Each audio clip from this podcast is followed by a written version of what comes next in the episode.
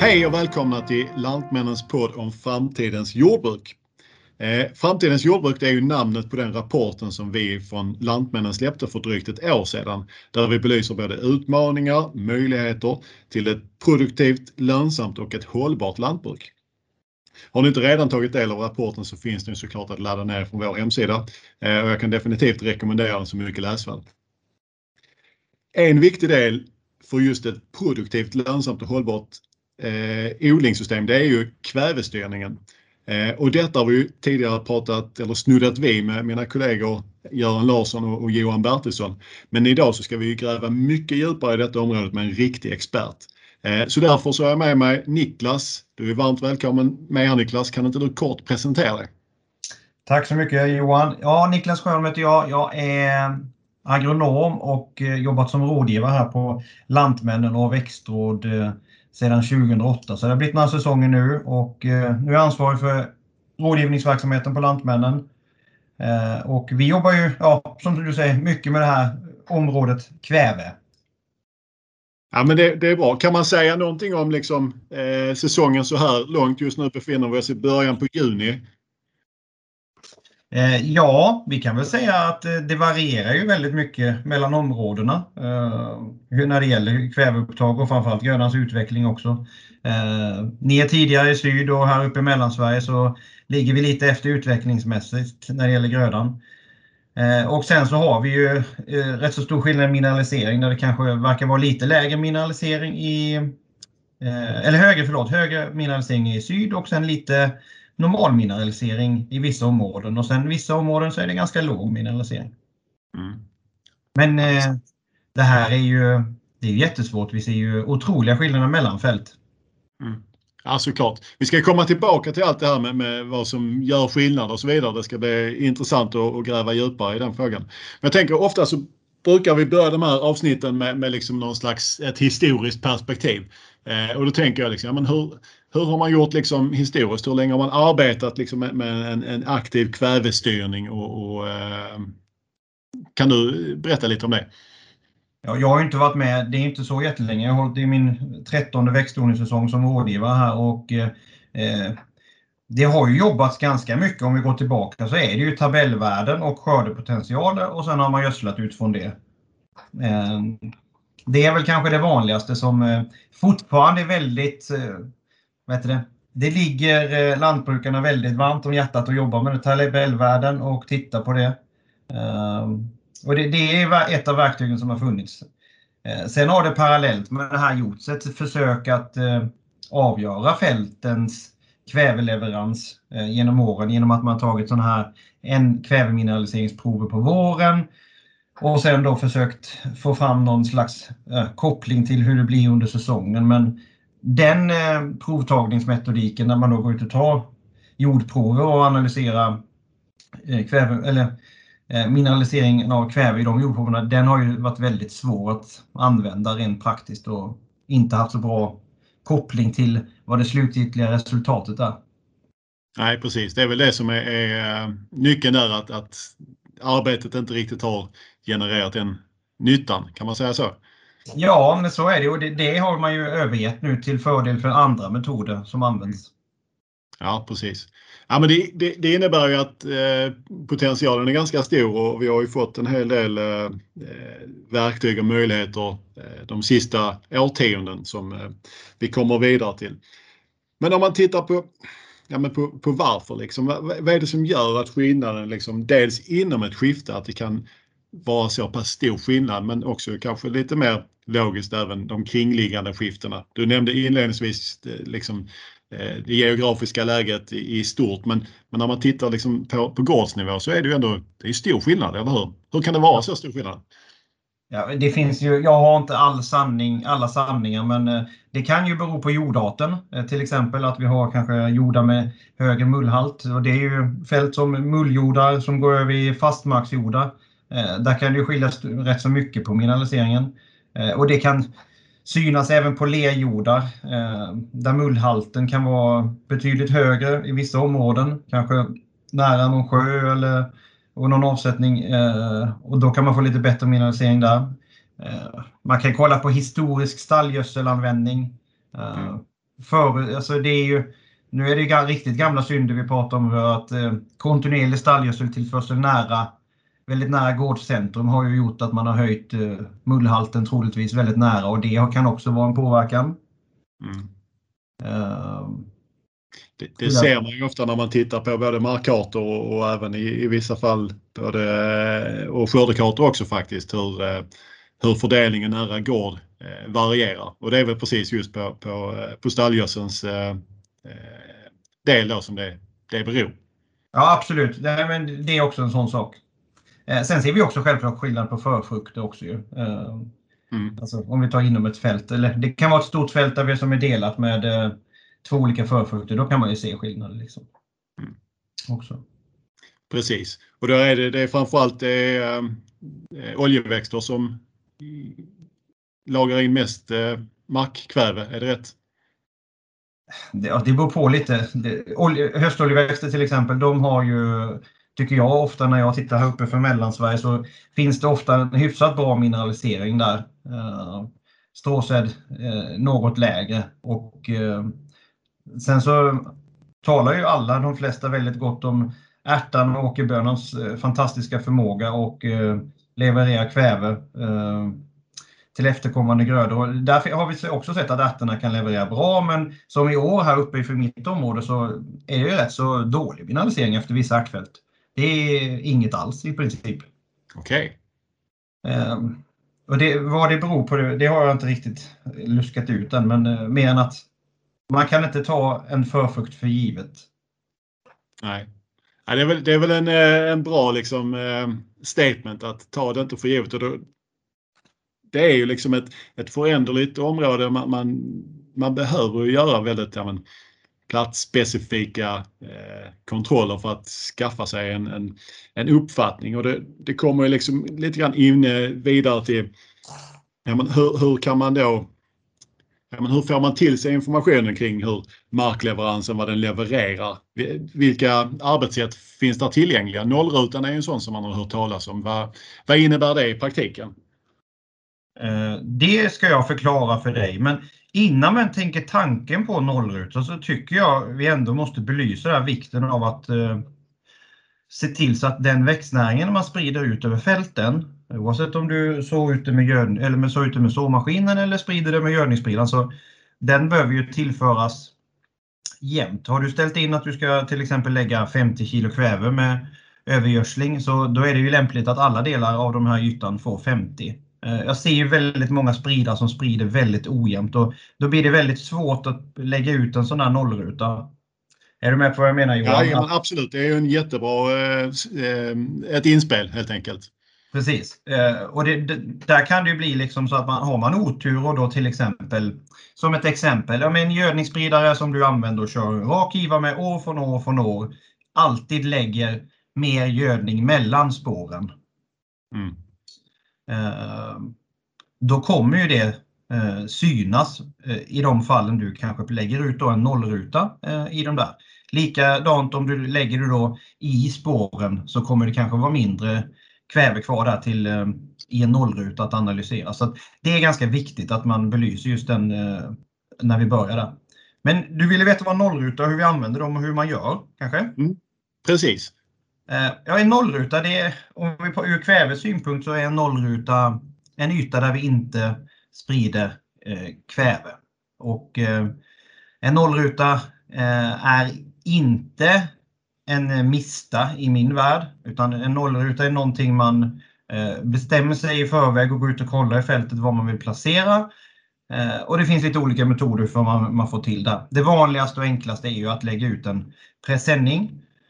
Mm. Och eh, sen så kör man ut sin gödning och Därefter så tar man och tar bort den här presenningen och samlar upp den där gödningen och lägger ut den på en bit från nollrutan. Eh, häll gärna inte ut den här gödningen i kanten på nollrutan för då kommer det bli, kunna störa de här mätmetoderna vi använder.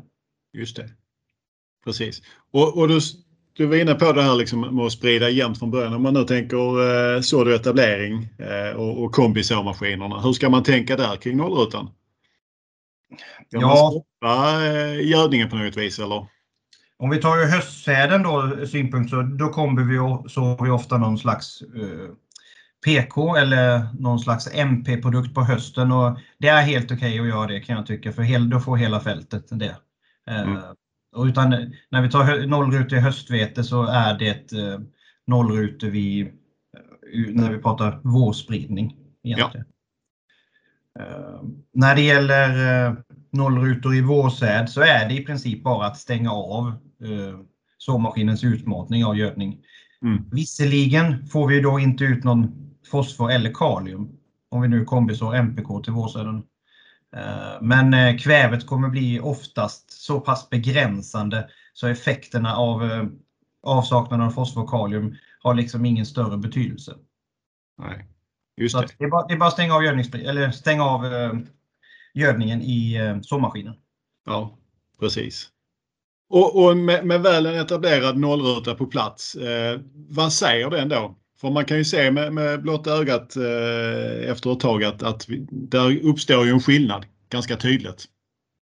Ja, absolut. Eh, och eh, det, det man oftast kommer få se är ett väldigt gult utseende av att eh, det fattas växtnäring i de här eh, ytorna.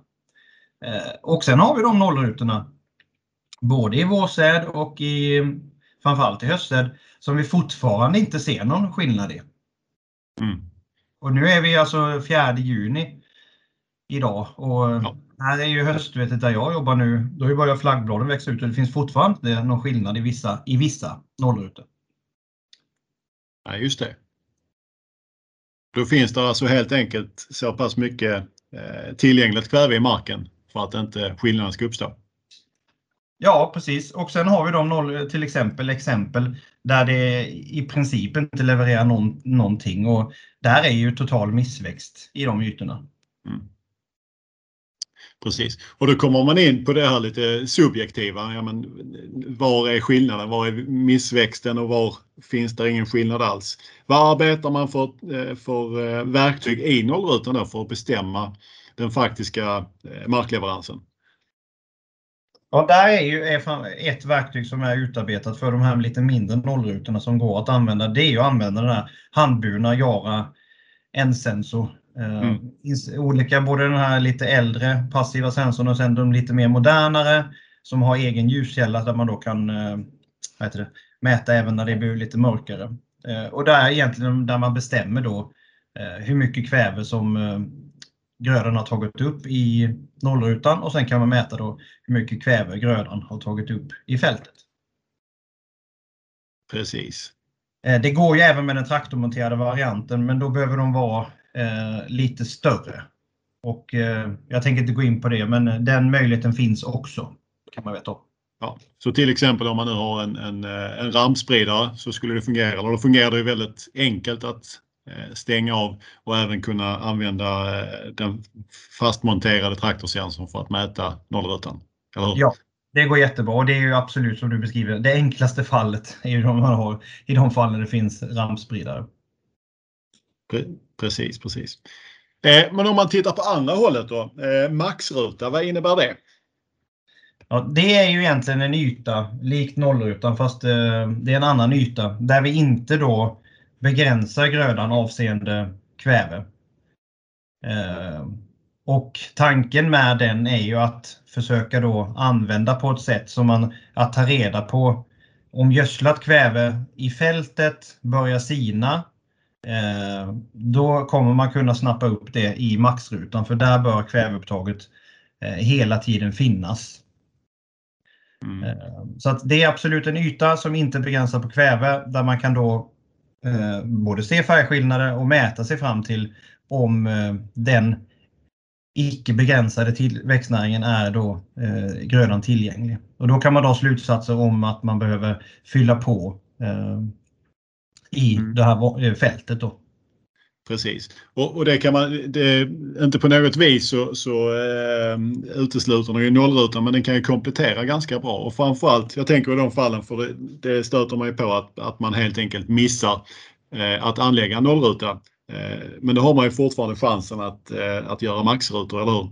Ja absolut och maxrutorna är ju viktigare och eh, lite om man kommer senare på säsongen. Det, tidiga maxrutor har vi ju inte så speciellt stor betydelse utan det blir ju senare på säsongen kring mm. axgång fram till blomning. Det är då man har väldigt stor nytta av dem. Precis. Så det betyder att det, det är ju inte för sent än helt enkelt att anlägga en maxruta? Nej, absolut inte. Det är bara att åka ut och eh, det handlar ju om att mäta upp växtnäring i, eh, i för den ytan man har tänkt och sen så får man räkna baklänges hur många gram man ska ut på den ytan. Och man kan kasta ut det lite försiktigt för hand. Eh, mm. Absolut. Eller man drar ett drag extra med sin gödningsspridare. Mm. Just det.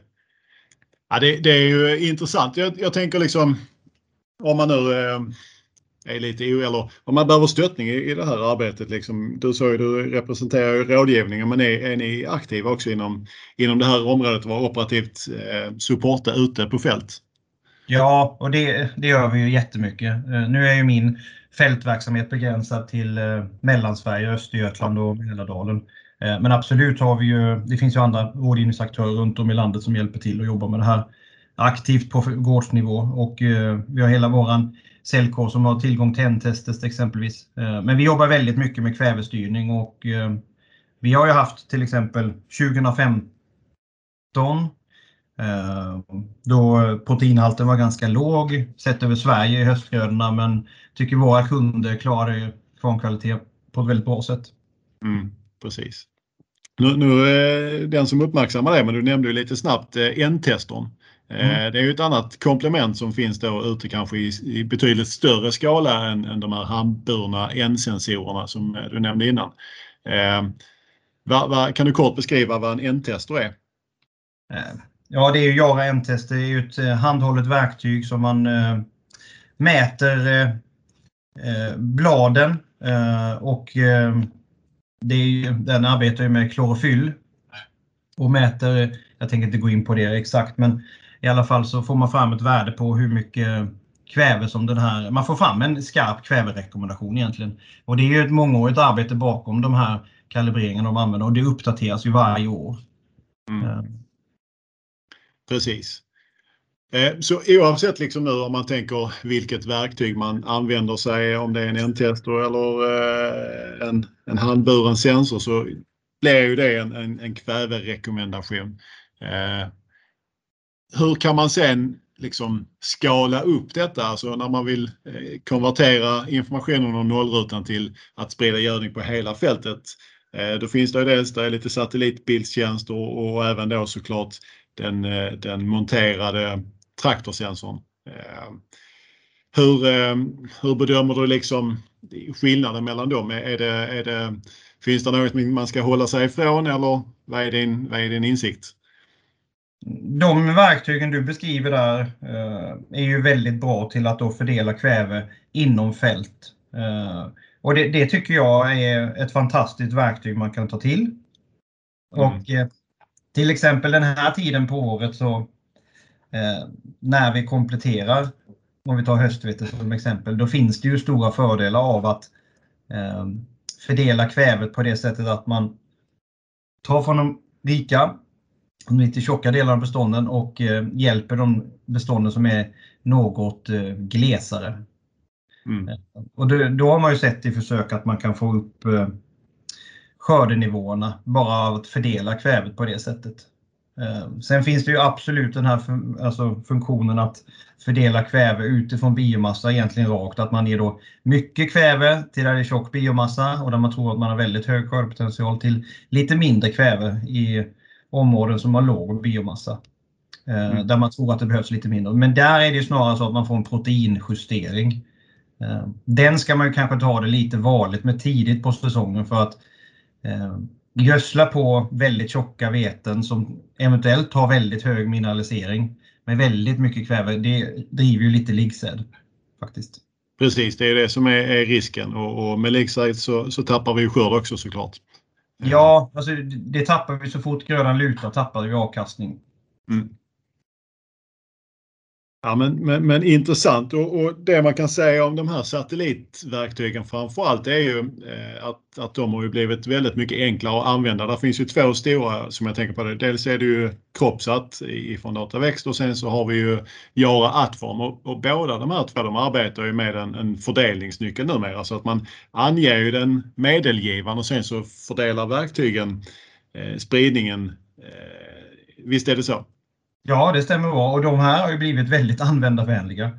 Ehm, jag arbetar med bägge två och jag har tagit fram styrfiler till mina kunder och eh, det är väldigt eh, enkelt idag jämfört med, det räcker vi går tillbaka fem år Johan, så mm. har vi en, det är en stor skillnad och det kan bero mycket på att vi har en helt annan maskinpark ute där. Eh, men också att verktygen har blivit väldigt användarvänliga. Ja. Ja, det är ju en, eh, en stor liksom, eh, eh, faktor i det du säger att de, de verktygen som finns de är tillgängliga liksom globalt och, och de är väldigt lättillgängliga. Det finns inte egentligen något som begränsar eh, om man är intresserad att i första läget gå in och kika och i andra läget skapa en styrfil och, och till och med i, i, i, vissa fall så är det ju helt gratis att göra det eh, med den insatsvara som är, är väldigt eh, avgörande. Så att, eh, ja. Absolut. Och även om man inte vill eller har möjligheten att fördela kvävet så kan man ju faktiskt eh, logga in på de här tjänsterna. Vissa tjänster har ju en provperiod eller att man får prova ett fält gratis och Cropsat eh, går det ju att logga in och titta på biomassindex gratis. Mm. Bara den insikten att, eller in, insikten att eh, lära och se sina fält uppifrån och att man ser saker som man kanske sen kan gå ut och få bekräftat i fält. Att man hittar områden som är intressanta ute att titta i. Det är jättebra. Ja. Ja men det, det är ju ett nytt perspektiv och, och just man, det man, är, man blir ofta förvånad av det när man kanske sitter i traktorn och så här, det, det, är svårt att se skillnad visuellt med ögonen men när man får det ur ett, eh, både ett sensorperspektiv eller eh, satellitbildsperspektiv så ser man ju verkligen att det är en, en skillnad. Eh, och det är väl eh, precis det det handlar om. Absolut. Men, men om man då ska bryta ner det till, jag tänker, vill ju gärna komma till lite konkreta tips och sådär i, i, eh, för växtodlarna. Hur, eh, har du liksom tre handfasta tips man ska tänka eller ta med sig? Ja men överlag så, jag får ändå liksom lyfta det här med etablera bra grödor. Eh, då är det mycket, mycket lättare att jobba med, om vi, det är lite kvävefokus idag, och att jobba i en jämfört med att arbeta i en dåligt etablerad gröda för då är det en jätteuppförsbacke även om vi har eh, och det finns kväve. Så att etablering tycker jag är liksom A och O. Eh, sen så någonstans måste vi försöka säkra kvävetillgången. Eh, det finns stora delar av Sverige där det är försommartorrt till exempel. Det är jättesvårt att arbeta i områden där den första gödningen ligger osmält ända fram till kanske månadsskiftet maj-juni. Det har ju hänt Eh, framförallt i det området jag har jobbat historiskt sett tillbaka.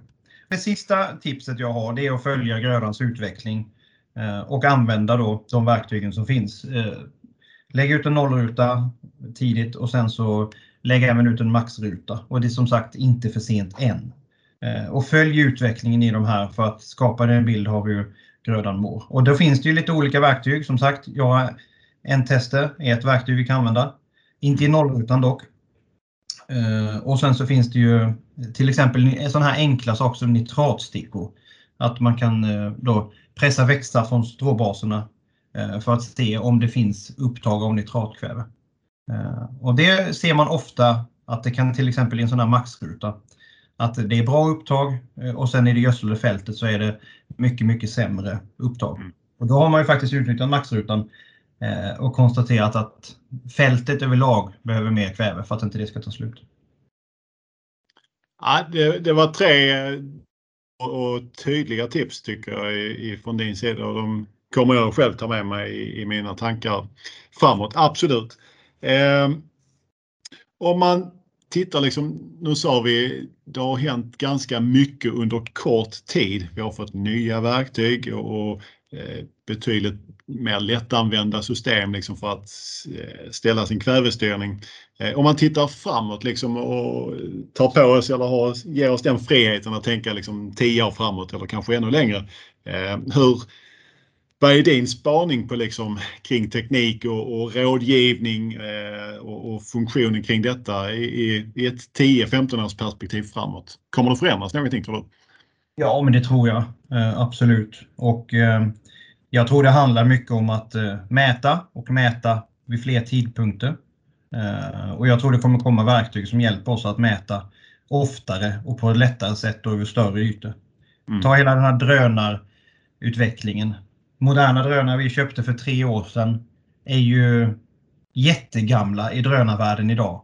De är, det känns som en jättegammal dator som står där och ja. inte används. Eh, jag tror vi får se samma utveckling även inom kvävestyrning och det skulle inte förvåna mig om det finns snart eh, sensorer som eh, jobbar med att mäta nollrutor på ett bra sätt och som kan åka ut självt egentligen på ett fält. Att man programmerar den och mäter och då får ett bättre beslutsunderlag.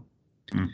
Just att mäta biomassa med drönare, det finns ju redan idag och det använder vi, vi till exempel. Och det är ju i princip som en satellitmätning fast man inte klarar även om det är molnigt faktiskt. Mm, precis. Ja, men det är väl så och jag tror också jag är inne på samma tankar att, att eh, drönarna framförallt kommer att bli ett, ett, ett eh, mer automatiserat komplement Eh, i, i flera delar av odlingen. Eh, för dels är det ju så att en, just vad det gäller liksom eh, scouting eller insamling av data så är det ju en, en fantastisk eh, tillgång med, med, tekniken från drönare. Men också hur satellitkonceptet eh, utvecklas och, och eh, man kan korrelera liksom nollrutor, kanske större nollrutor då, med satellitdata och hitta nya modeller som också automatiserar eller säkerställer Eh, en, en beräkning utifrån det. Men eh, Absolut. kommer liksom rådgivarens roll eh, utvecklas i någon riktning? Eller är det bara så att man får många fler verktyg så att man kan bli en, eh, ja men klara fler hektar till exempel? Ja, det vore önskvärt, men jag tror det kommer finnas kvar liknande roller. Eh, jag tror inte det ena utesluter det andra, utan det handlar ju kanske mer om att eh, anamma den här tekniken och lära sig det här för att vi, vi har ju en utveckling som går i rasande fart nu. Och vi har ju i princip nu kommit väldigt långt tycker jag med de här kvävediskussionerna och nollrutorna.